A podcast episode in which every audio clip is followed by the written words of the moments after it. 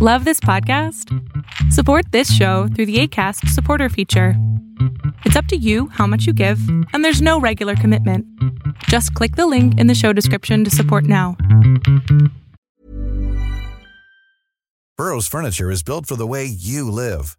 From ensuring easy assembly and disassembly to honoring highly requested new colors for their award-winning seating, they always have their customers in mind. Their modular seating is made out of durable materials to last and grow with you. And with Burrow, you always get fast, free shipping. Get up to 60% off during Burrow's Memorial Day sale at burrow.com/ACAST. That's burrow.com/ACAST. burrow.com/ACAST. I'm Sandra, and I'm just the professional your small business was looking for. But you didn't hire me because you didn't use LinkedIn Jobs. LinkedIn has professionals you can't find anywhere else, including those who aren't actively looking for a new job, but might be open to the perfect role, like me. In a given month, over 70% of LinkedIn users don't visit other leading job sites. So if you're not looking on LinkedIn, you'll miss out on great candidates like Sandra. Start hiring professionals like a professional. Post your free job on linkedin.com/people today. Fiction, science fiction, horror, fantasy, crime, LGBT, thriller. You have now entered the House of Mystery with your hosts, Eric Shapiro, David North Martino, John Copenhaver, and Al Warren. Heard on KCAA 106.5 FM Los Angeles, 102.3 FM Riverside, and 105.0 AM Palm Springs.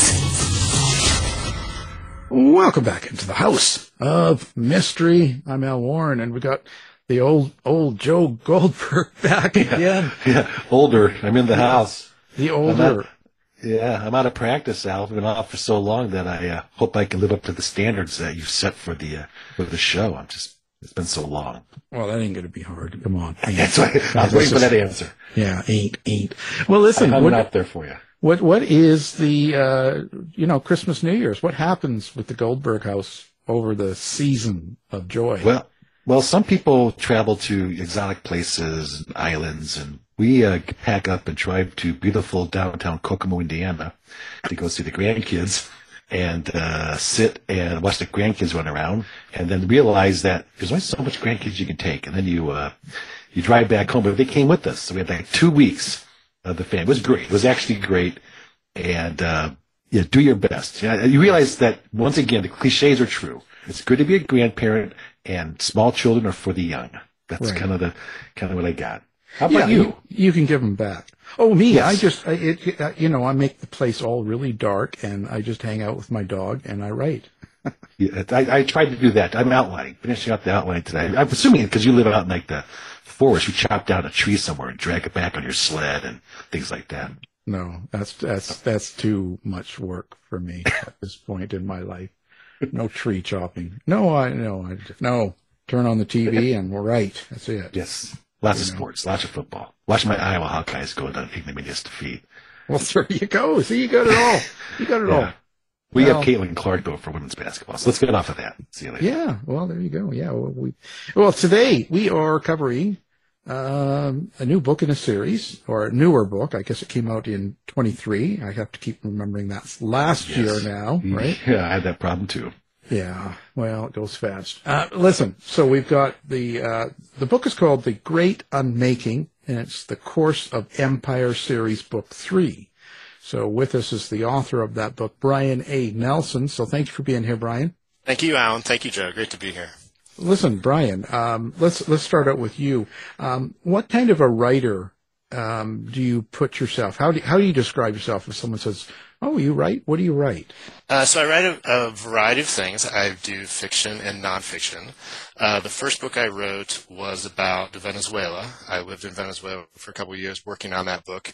And it's a clocked account of the coup, the uprising against Hugo Chavez back in 2002. So it was he was very unpopular at that time, and there was a huge mass march to try to oust him.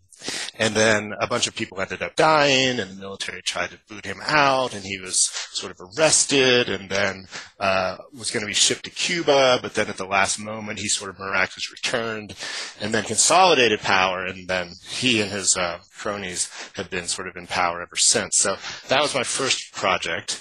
And then I also work on fiction, and that is more of the like a military thriller side. A little bit Michael Crichton-y in the sense that I geek out on a lot of technology and research, and I try to integrate that into interesting novels about how technology is changing the world. It also sounds like, you know, with your nonfiction, it almost blends into what you do with military thriller. Like it's kind of an influence anyway, I would say. Yeah, absolutely. And I found that, you know, I had actually was supposed to write a novel when I got to Venezuela. That was what my grant stipulated I was supposed to do. But I sort of deviated from that and wrote the nonfiction.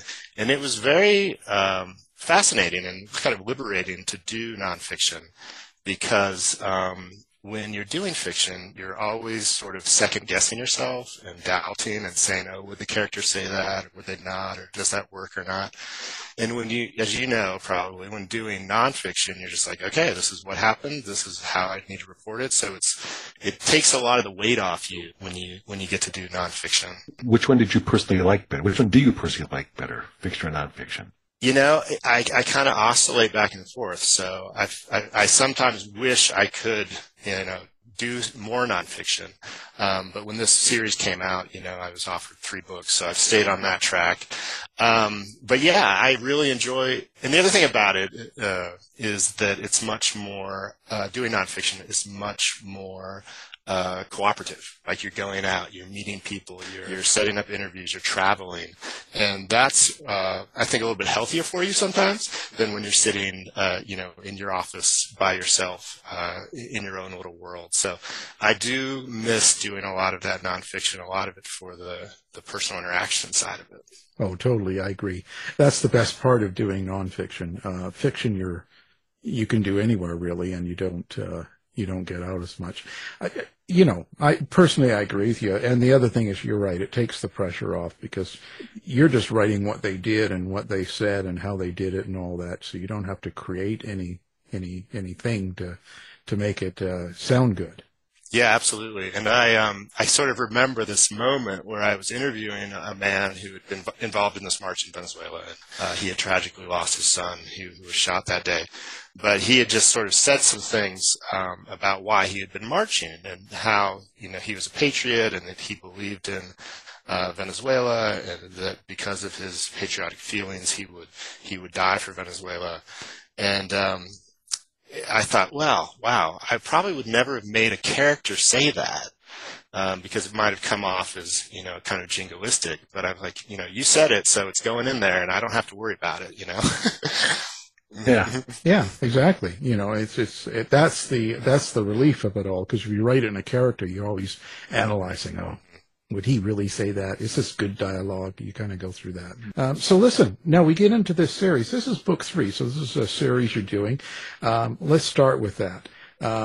What exactly is this series about? Maybe give a little bit of an outline of what Empire series is, The Course of Empire. Right. So basically it's a series of books that looks at a group of military leaders and scientists who are developing the next generation of weapons.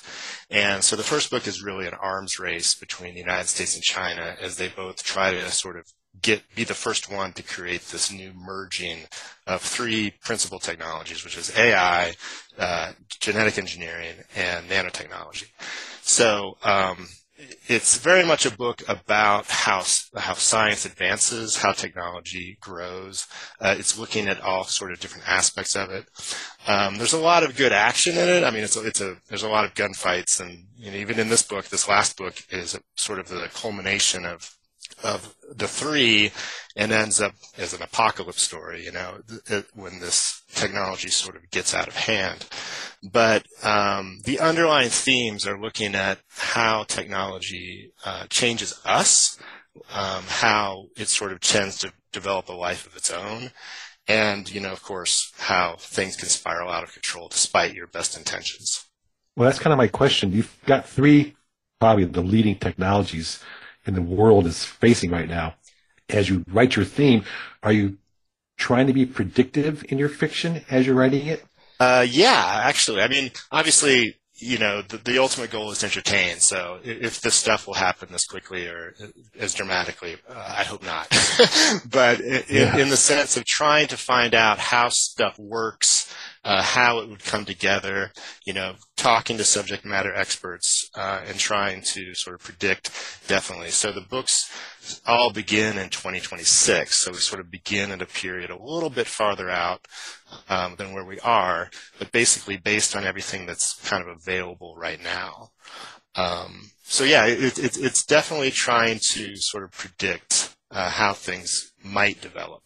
Do you feel like kind of a pressure to be realistic, like in your descriptions and what you think is going to happen and how you do it? And does that give you a fear of being, maybe something changes differently while the book's out or the series out and it kind of outdates it? Yeah, that's always a risk. Yeah.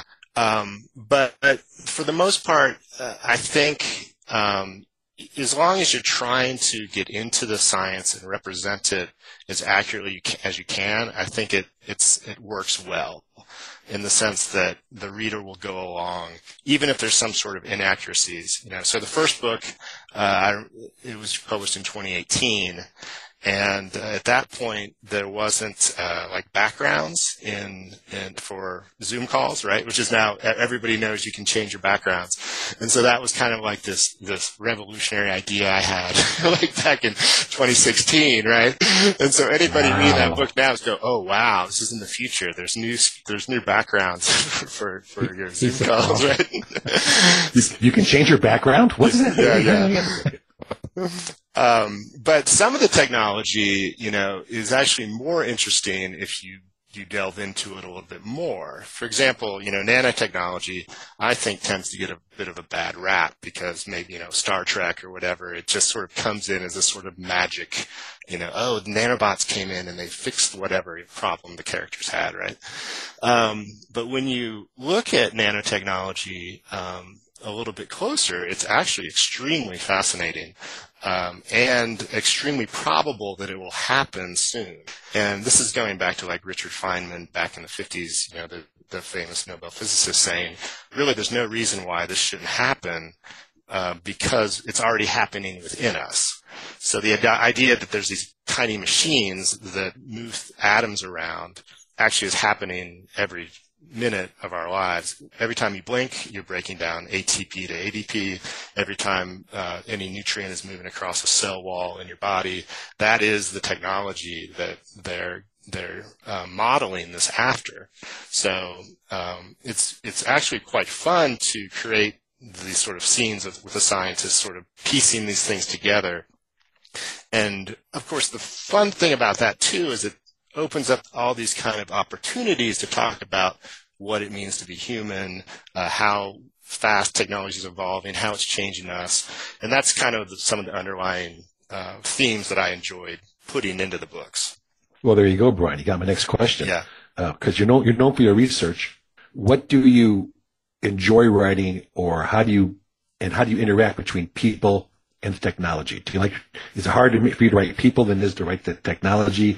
How do you make them interact with each other? Yeah, that's a good question, and it actually comes relatively easily, in part because most of the characters are scientists, right? So it allows you to sort of have them be in an action scene in 1 minute, you know, in a helicopter, or helicopter crashes, or whatever, and then the next minute, you know, they can be thinking about the technology as things are happening.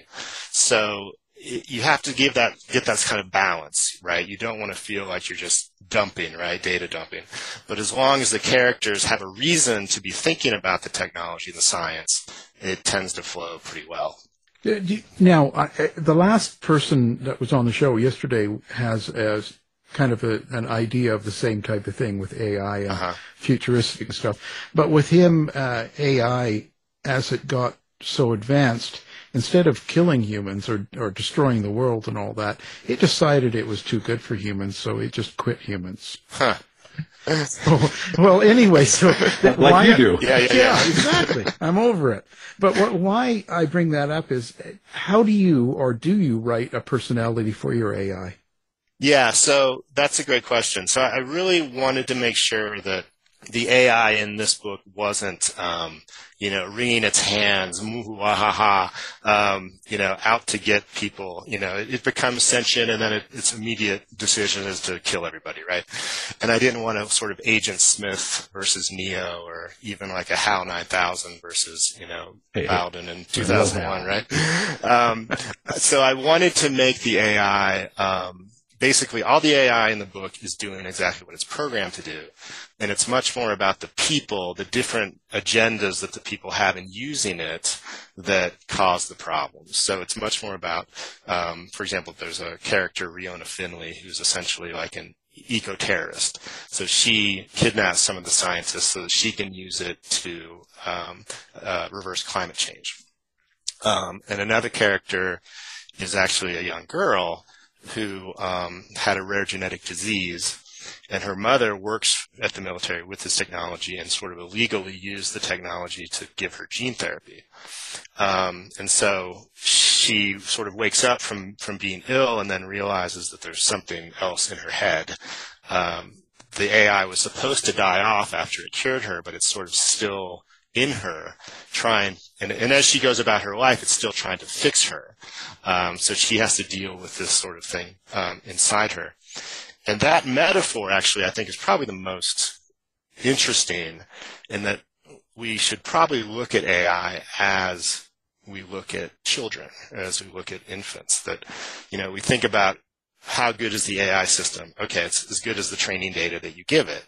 And so I think there's going to be sort of juvenile AI, right? There's going to be AI that's sort of at the teen phase that hasn't really figured out what's right and wrong, hasn't really figured out, doesn't have enough life experience to make good decisions.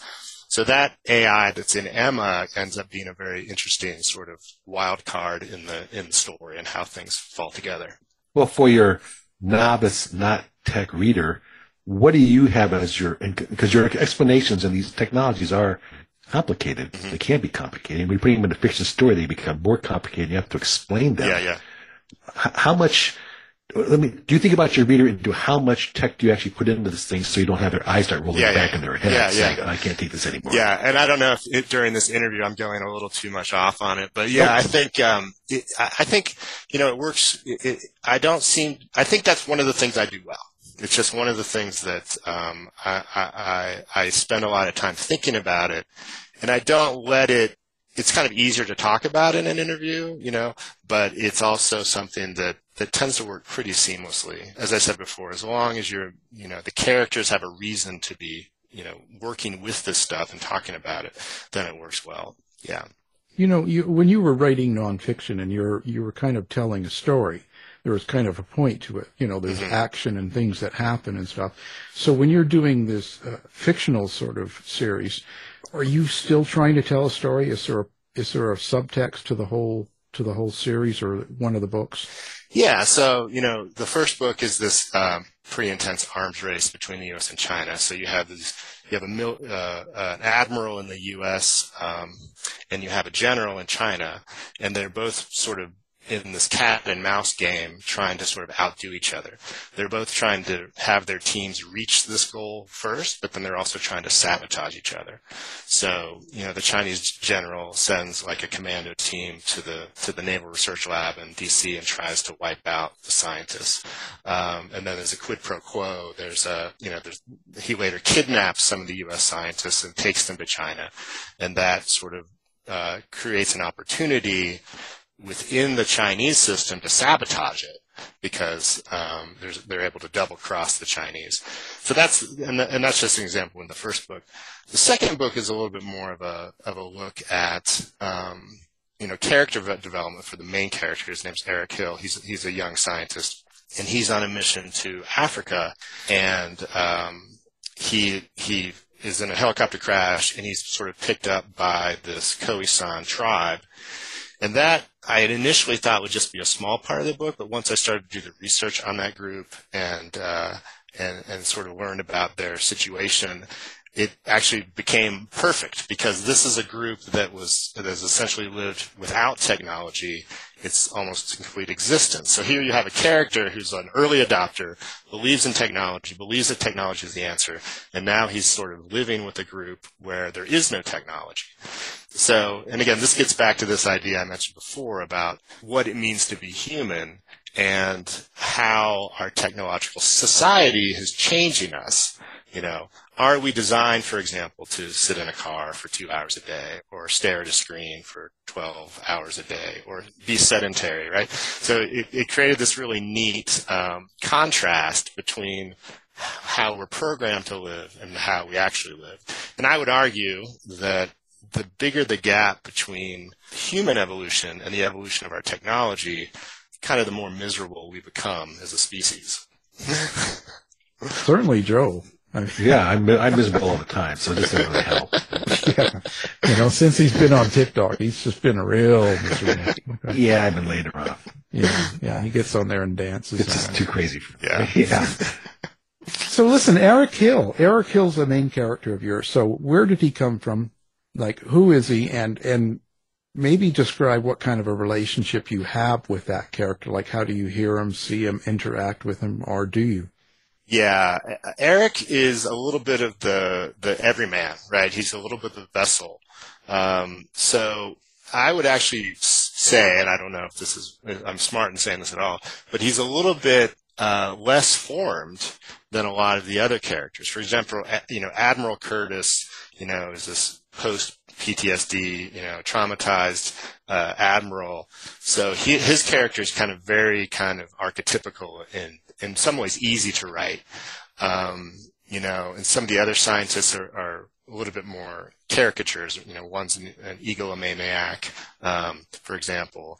So he's sort of easy to write. But Eric is a little bit tougher because you do want to create that sense that he could be any reader, right? The reader has to use that character as an avatar. So obviously he has a little bit of the author in him, but I drew him a little bit more vaguely probably than some of the other characters. He's a little bit of a wimp sometimes, because I have to think about a scientist who's someone who gets thrown into, you know, combat situations or situations where he's, you know, kidnapped or tortured. And so he's not reacting to this like a Jack Reacher character would. He's a lot more vulnerable to this sort of to sort of real traumatizing situations. Yeah, sort of like me. Yeah. Yeah. You're a trauma. One big trauma. Certainly not a Jack Reacher. Well, it's interesting how you do that. Now, when you talked about the action and stuff, do you think about the violence or the killing and the action that you do write and how you write it or present it? Yeah, it's funny you mentioned that, because the first book with the China U.S. rivalry has some pretty brutal scenes in it. There's some torture scenes. And my father read the book, and he's like, I had no idea you could pick up something like that. You know, he was a little bit shocked by it. Some of that, though, came from research. So I had not known a whole lot about the Chinese government and China's relationship to its citizens and to Tibet until I did the research for this book. And there actually was a period I was like, well, you know, should I make China the bad guy or to the Chinese government the bad guy? And then I started doing the research, and I was really shocked by a lot of the stuff I read. A lot of the torture the government does, a lot of the killing, the way they use the prison systems, for example, to incarcerate political prisoners. And so a lot of that violence that was depicted in the book was actually trying to be true to some of the firsthand accounts that I read about victims of the government. Are there things that you do your research, whether it's on the technology side or perhaps your Chinese research, but that you say, you know what, maybe this shouldn't be in the book. You know, I don't want to write this. I'm not going to say self-cancel. That's sort of the, you know, a cliche phrase, but it's just things like, you know, I'm keeping this out. Generally, no. I try to be as you know, I look at my writing as my thing, and maybe my own therapy or my own sort of time with my mind, right? That I'm with my mind and I'm thinking about what's right and wrong and what I can do. And I generally don't feel like I've ever had to sort of cut anything out that I felt was appropriate to the story. And I think, you know, as long as it feels right to the characters, as long as it feels right to the subject matter that you're talking about, I've generally put it in. There was this problem. I did have an editor come at me for the second book. There is a scene. It's not on camera. It's actually off camera. But I have a character go to a school, what they believe is a school, and there's been a group of children who have been tortured. And we don't see any of the torture, but we see the children come out, and some of them are missing fingers and limbs. And this was something that Admiral Curtis's characters, as you might remember, he's a very pragmatic military leader, and that he will do whatever he thinks is necessary. And that basically he had kidnapped the leaders of different factions in Syria, and there's a fictional war that the U.S. has with Syria, and to get peace, he basically kidnapped the different leaders. Hey, I'm Ryan Reynolds. At Mint Mobile, we like to do the opposite of what Big Wireless does. They charge you a lot, we charge you a little. So naturally, when they announced they'd be raising their prices due to inflation, we decided to deflate our prices due to not hating you. That's right. We're cutting the price of Mint Unlimited from $30 a month to just $15 a month. Give it a try at mintmobile.com/switch. $45 up front for 3 months plus taxes and fees. Promo rate for new customers for limited time. Unlimited more than 40 gigabytes per month slows. Full terms at mintmobile.com. Planning for your next trip? Elevate your travel style with Quince. Quince has all the jet-setting essentials you'll want for your next getaway, like European linen, premium luggage options, buttery soft Italian leather bags, and so much more. And it's all priced at 50 to 80% less than similar brands. Plus, Quince only works with factories that use safe and ethical manufacturing practices. Pack your bags with high-quality essentials you'll be wearing for vacations to come with Quince. Go to quince.com/trip for free shipping and 365-day returns. Hey, it's Ryan Reynolds, and I'm here with Keith, co-star of my upcoming film, If, only in theaters May 17th. Do you want to tell people the big news? All right, I'll do it. Sign up now and you'll get unlimited for $15 a month and 6 months of Paramount Plus Essential Plan on us. MintMobile.com/switch. Upfront payment of $45 equivalent to $15 per month. Unlimited over 40 gigabytes per month. Face lower speeds. Videos at 480p. Active Mint customers by 531.24 get 6 months of Paramount Plus Essential Plan. Auto renews after 6 months. Offer ends May 31st, 2024. Separate Paramount Plus registration required. Terms and conditions apply if rated PG. Burrow's furniture is built for the way you live. From ensuring easy assembly and disassembly to honoring highly requested new colors for their award-winning seating, they always have their customers in mind. Their modular seating is made out of durable materials to last and grow with you. And with Burrow, you always get fast, free shipping. Get up to 60% off during Burrow's Memorial Day sale at burrow.com/ACAST. That's burrow.com/ACAST. burrow.com/ACAST. Children and forced them to sign a peace agreement, and the children were kept in the school to keep the peace. And so that was a pretty kind of, again, it wasn't on camera, but it was you know, depicted pretty closely. And I did get some flack for that, and I had to sort of go back and forth with them. Luckily, they gave the book to a different editor, because that editor was actually trying to block it. She was actually says, "You can't do this." And the other editor said, "It's fine. I like it." So it went through. Back off. Yeah. It is kind of dark thinking, though. I think your dad had a Yeah. And I think, and that's part of being in character, right? You're an admiral. You're leading, you know, major combat operations in another country. And in this case, what happened to Curtis was he lost like 200 Marines in a day. What would you do to make sure that didn't happen again? What lengths would you go to protect your soldiers and that you feel like, you know, are under your command? And that actually, there is a historic precedent for that.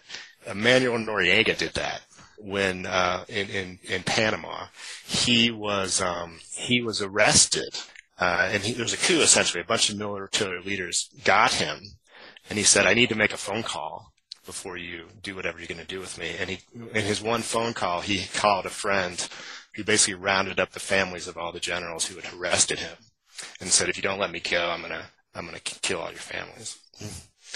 So we admit those are the days. Yeah. Well, these are complex books, and it's even more complex by putting them together as a series. But they're kind of a standalone book, sort of, in the series, right? How I read them. So, did you know where you were going? I mean, I don't want to answer the outline or the seat of the pants or answer, but did you have an idea of your character development or the story development, or that just kind of come to you as you're going, especially if Eric, as you said, is an unformed character? Right. So the first book was a situation where I had some ideas for a longer book that I kind of worked on in graduate school, so I had some concepts, but I'd actually made the first book to be pretty much just a standalone. And then the Blackstone, when they read it, they said, "Oh, is there more of this?" And I was like, "Oh, of course, yes, there's tons more." And so that became, so I knew the second and third books, I planned those out pretty well together at the same time. So I knew kind of where I was going. I actually don't like to outline too much. I mean, I know essentially what has to happen towards the end, but one of the things I enjoy about writing is kind of not knowing the middle and working out the middle and the steps to get to that end. So I try not to exhaust myself in outlining, because I find that it might limit me in what I actually end up writing, and that it's good to kind of go off on tangents sometimes and let yourself explore as you're going along. Yeah, I'm at the personal story. I'm not much of an outliner either. I kind of know where I'm going. I write fiction. I did write espionage, but it's changing a little bit. And I've been told I need to write an outline for this next book, more of an outline, like 12 pages. And my brain is exploding because I'm like, I don't want to know what happens. I don't know what happens next. Even if it's an outline and it can be wrong, that's not the way my brain works. I'm writing the book in my head, so this whole middle part, I feel it myself trying to make it right. But it doesn't have to be, because I'm used to just writing it out. Yeah. So it's really a transition, and I'm struggling. So for those who are, in between, I know you're paying, because I'm trying to transition to a different style myself. Yeah. Is it different, Al, you guys, for nonfiction, outlining and things like that? Well, actually, my advice to you, can you get away with just making a bunch of stuff up in the middle and then changing it later? What? I am kind of doing that, but it's not the way I work. It's this doesn't make sense. I'm too common. They wouldn't do this. So I'm like, and I'm actually putting too much into it to avoid getting pounded to do it again, because I don't want to do it again. Yeah. So it's like, I don't even know if it's first person, third person, or a mix yet. So just don't ask me. But but once again, is outlining for you nonfiction, is it different when you're going forward? Yeah, to outline nonfiction, that would be something where I would feel I'd have to block it out a lot better, right? You've got to know, okay, who do I have to talk to, or where am I going to get this information? What if I can't get the information? How would I modify it? So with nonfiction, I would definitely say you've got to have your ducks in a row. But the good thing is, right, you can sell a nonfiction project with just an outline, and your fiction projects, as I understand it, you really got to write the whole book out before anybody's gonna want to buy it. Yeah, you got to be careful. I think. Plus, you got to decide with nonfiction, but even fiction, you got to decide who's telling the story. You're writing and you're telling a story, right? And so, who's going to be telling the story in the nonfiction? Who are you writing it for? Who you're trying to, and a lot of times in nonfiction, you're writing about the people that were murdered or whatever happened to them, like the victims. Yeah, and you feel a strong connection to do that justice, right? To do that, yeah. And you don't have that in the fiction as much. Yeah, Yeah. Oh, yeah. What can you say? Yeah. And speaking of, so this is the next question is here to help. Maybe your father some, whether he should get a complete security system or something to protect himself from you. But so when you're writing the bad people, the characters, the evil, the ones that do the bad torture to the kids or whatever they're doing in the book, how do you get into that mindset? Like, how do you write that sort of stuff? Yeah, as I sort of alluded to before with the Manuel Noriega stuff, there's usually some sort of inspiration, you know, some sort of crime or thing that's happened in the past that sort of seeds that idea. And then I sort of try to take it from there. And I think, you know, doing that dark side, it's good to have motivation, right? So in the first book, the General Mang, he's the Chinese counterpart to Curtis. He is pretty sadistic too. And but he has a backstory. His backstory was that his wife and child were murdered during an uprising while he was stationed in Tibet. They were accidentally killed, but he holds a deep bitterness against Tibetan people because of that. And so once that sort of backstory is locked in for that character, it's a little easier to make them be you know, as vindictive and cruel as they are, because you can kind of understand why. And that's something that often doesn't come across, especially in cinema, right? A movie starts and suddenly there's a bad guy just murdering people in cold blood, right? And you're like, what, you know, what's going on? What's making this person tick, right? And it becomes a little unsatisfying when there's just a killer with no sort of reason for it, or no sort of, you know, understandable backstory to it. I don't know. Would you agree with that, or do you feel that there is just? Oh, totally. And sometimes it even wrecks the story if you don't understand the person, you know, the bad person, kind of what drives them, why they feel this way, what's happened to them. If you don't understand it, I think it leaves a big detail out, and you're missing a lot, and it becomes just a pure action killing sort of book, and it's not, or movie or show, and I sort of lose my interest in that. Yeah, me as well. Yeah, but remember, a bad person never knows they're bad. Right. Mm-hmm. Usually doesn't know they're bad. They're just doing their thing. Yeah. Right. Exactly. So that to them, if you're going to be that character, to them it must make logical sense, right? So yeah, absolutely. Yeah, you got to relate to the character, even if you don't like what they do. You got to understand them. So you know, I think anyway, that's kind of how I picture it. It doesn't always work, but in general it does, you know. So how many books are you going to do in the series, or do you know? Do you kind of have that mapped out? So this series is wrapped up. The Course of Empire series is wrapped up. I've left a few, you know, loose ends. So if there was, you know, a book deal, then I can jumpstart it, because it basically ends with the end of the world, with a handful of survivors. So there's definitely, most of the main characters have survived, and there are sort of opportunities to let them sort of move out and explore this new world that's been created through this mixture of AI and nanotechnology.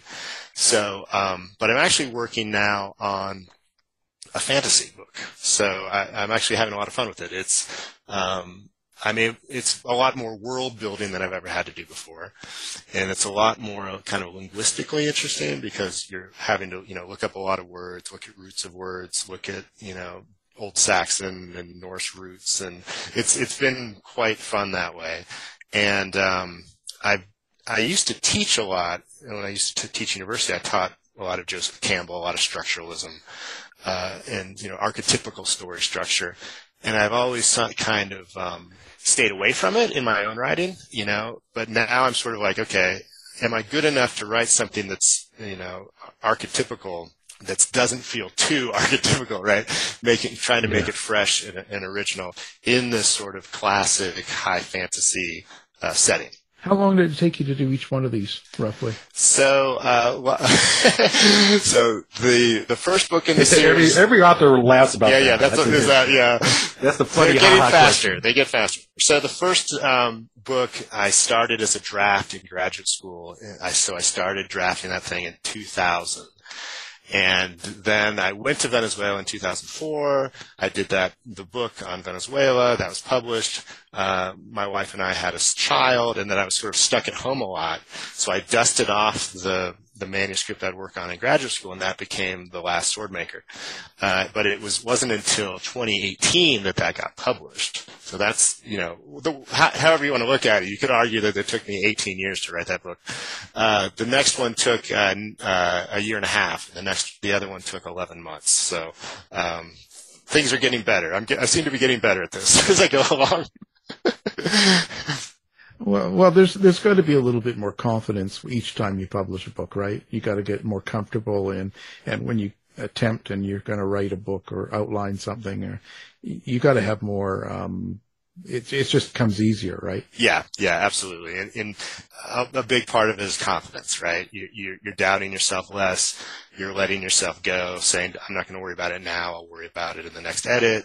You know, so there's a lot of little techniques that I think you acquire when you just kind of relax in and have more confidence in yourself. Exactly. So that leads me to the question, even for your series and maybe your new fantasy work, where did you start? Did you start with the characters? Did you start with the plot? And did you start with the world that you're creating in the fantasy? Where did you start to build your story, to build your book out? A lot of the Course of Empire trilogy was sort of questions about the future, like what could happen if this technology takes off, or and how could you make that? And the big challenge is, how would you make that interesting? How do you make that engaging to readers?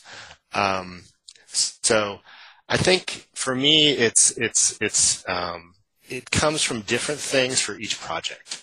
So for each one, I try to challenge myself with, say, the cultural themes. You know, what themes do I want to look at for this book? So in the first book, a lot of the stuff I hadn't anticipated ended up being about China and Tibet. In the second book, it ended up being about this Khoisan tribe in Africa, which kind of surprised me. And then the third one was a lot more looking at AI and how AI would develop. So for each book, I want to pick something that I don't particularly know a whole lot about, but I want to learn about, and I try to build that into the book. The last book, the fantasy book, is a little bit about midlife. I had my sister died about a year and a half ago. I had a good friend die last year, and so the idea with part of the motivation for this fantasy book is to kind of study philosophy, or bring in some philosophy about what it means to be halfway, or a little bit farther than halfway through. Like, there's less years ahead of you than there are behind you, and how you're going to deal with that. And when you're dealing with fantasy, things can be kind of interesting because different characters live, or different races live, different time periods. So you can have a race of elves, for example, that live 400 years. And so the idea of second chances is always there. Oh, I always have time to go and do the next thing. I can fail at this thing and I have another chance. But if you're human, you know, and you're in your 50s and you're like, okay, I've really only got one last chance at this probably, and then it's over. So it's been fun to, I don't want to sound morbid about it because of the motivation behind it, but it's been a kind of philosophical adventure to go into fantasy, which again is sort of, I think, is kind of primal to us. There's sort of something in us that kind of gravitates to fantasy, but also sort of self-exploring in the sense of philosophy and how the best way to live your life when you know it's going to be wrapping up. Well, you know, there's also the advantage of we're able to have a midlife crisis. You know what I mean? Yeah. Because there's so many people that have never, and different people in countries that never even have that opportunity to get depressed about getting old. Right. And yeah, getting old in itself is a privilege that not many people get to experience. Yeah. It's the line from Network. The end is getting closer than the beginning. Yeah. So we're really lucky to be old. Mm-hmm. Well, then you're really, really lucky, Al, because look how old you are. Yeah, I know. I can't wait to get your age. I think I'm older. So. Yeah, I know. I can't wait to get shut up. Yeah. Until I get as old as you. Wow.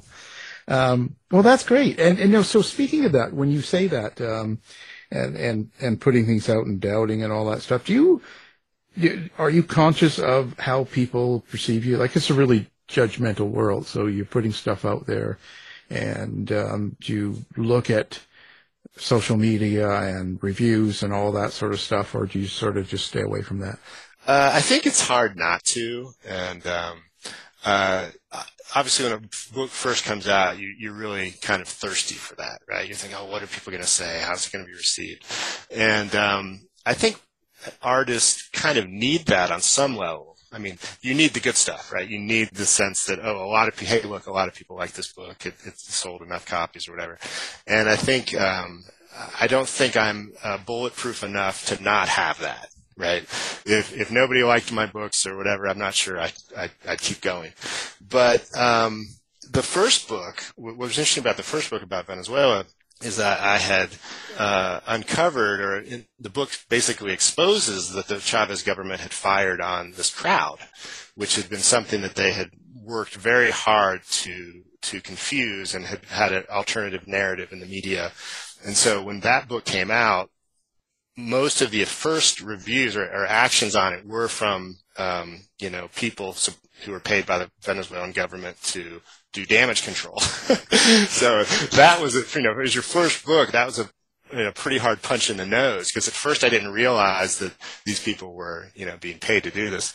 So that hurt, right? I'm not going to lie. That kind of hurt, but it turned out fine. The Economist put it as one of their best books of the year. It was critically acclaimed, so it was all fine. But it was very disconcerting to feel like, okay, I'm this young idealistic writer, and I put all this work into this project, and then the first, round of feedback is just like, these are lies. This is all made up. This guy doesn't know what he's talking about. Don't listen to him. He's an apologist for the empire. An American gringo. And that came from your wife. Yeah, exactly. So, yeah. It's you gotta have tough skin, right? To some degree, you gotta have tough skin. I think. I think I've gotten to the point where I just look at the overall and good enough for me. I don't want to get into it too much, because people call you all sorts of names, right? And you can get emotional about it, angry or whatever, upset. And then it sort of takes your mind off of what you're doing and why you're doing it, right? So, because, it's quite often it's not accurate. Yes. What they're calling it. Yes. Right. But anyway, so that's interesting. So listen, are you doing, do you have a website? Are you doing social media, all that stuff? Where can readers find you and say something bad about it? Well, if you want to say something bad about me, go to House of Mystery. Go to Joe Goldberg. I'm happy you guys got readers. I don't even get any bad news. Don't let me readers. I'm impressed. So I'm on Facebook and Instagram. Brian Nelson Author is on Facebook, and my webpage is briannelsonbooks.com, and there's a lot of articles and shorter pieces on there, and some excerpts from the book on there. So that's probably a good place to start. Check it out.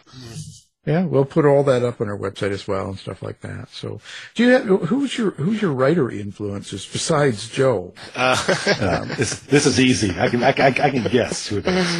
Yeah, not me. No, you're a Crichton guy. Tell me you're a Michael Crichton. I am a Crichton guy. I was a Crichton guy. I am a Crichton guy. Absolutely. Thank you for noticing. I appreciate that. I do like very old school stuff. So a book like War of the Worlds. Very old H.G. Wells, I will look at those things meticulously because I find them very fascinating. And since you guys are, a little bit older, I'm going to mention something that you might have heard of. This is from the 70s. There was a musical version of The War of the Worlds, and it had Richard Burton in it. It had... one of the guys from Tin Lizzy in it. There's all these kind of famous actors in it, and it was like the psychedelic album, like concept album that you only had back in the 70s, right? And I would listen to that thing over and over again, and it definitely made me fall in love with the catastrophe apocalypse narrative. And if you haven't heard of it or check it out because the music is actually pretty fascinating as well. But there's all these kind of strange big names attached to the concept, and they redid it they redid it a few years ago, and like Liam Neeson was like the narrator for it. So check it out. But anyway, yeah, I do have this kind of you know, back then they didn't call it science fiction; they called it scientific romances. But like this sort of Jules Verne, H.G. Wells kind of stuff was kind of the feel I wanted to give, especially in that first book, the Last Swordmaker. Right. Well, there is something fascinating about the older stuff. I'm totally immersed in it. I love it. Yep. Yeah. There's nothing better. But and plus, the end of the world is a musical comedy. You know. Yeah. You turn your trilogy into a musical comedy. That's right. End of the world, that's right. Let's do it. Let's sing and dance our way to the end of the world. Right. Yeah. Right. Yeah. Right. Yeah. James Michener's South Pacific. Right. You read the book and then you're like, what? I'm gonna wash that spaceship out of my hair. Yeah. Oh, that's terrible. Anyway. Well, we appreciate you being on the show. It's been really interesting, a lot of fun, learned a lot. I've taken a lot of notes, so my next book I can write, and it'll be a great book now. All right, fantastic. All because of you. No, thank you very much. It's been a pleasure. So now the book we're talking about, The Great Unmaking, and it's the Course of Empire series book 3, and our guest is the author of that and many other books, Brian A. Nelson, so thank you very much. Okay, it's been a pleasure. Thank you. You've been listening to the House of Mystery radio show.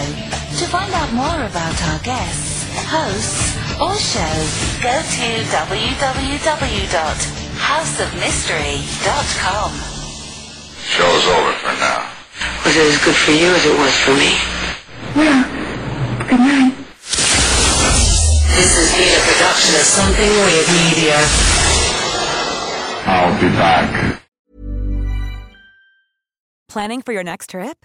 Elevate your travel style with Quince. Quince has all the jet-setting essentials you'll want for your next getaway, like European linen, premium luggage options, buttery soft Italian leather bags, and so much more. And it's all priced at 50 to 80% less than similar brands. Plus, Quince only works with factories that use safe and ethical manufacturing practices. Pack your bags with high-quality essentials you'll be wearing for vacations to come with Quince. Go to quince.com/pack for free shipping and 365-day returns. You've been listening to the House of Mystery radio show. To find out more about our guests, hosts, or shows, go to www.houseofmystery.com. Show's over for now. Was it as good for you as it was for me? Well, good night. This has been a production of Something Weird Media. I'll be back.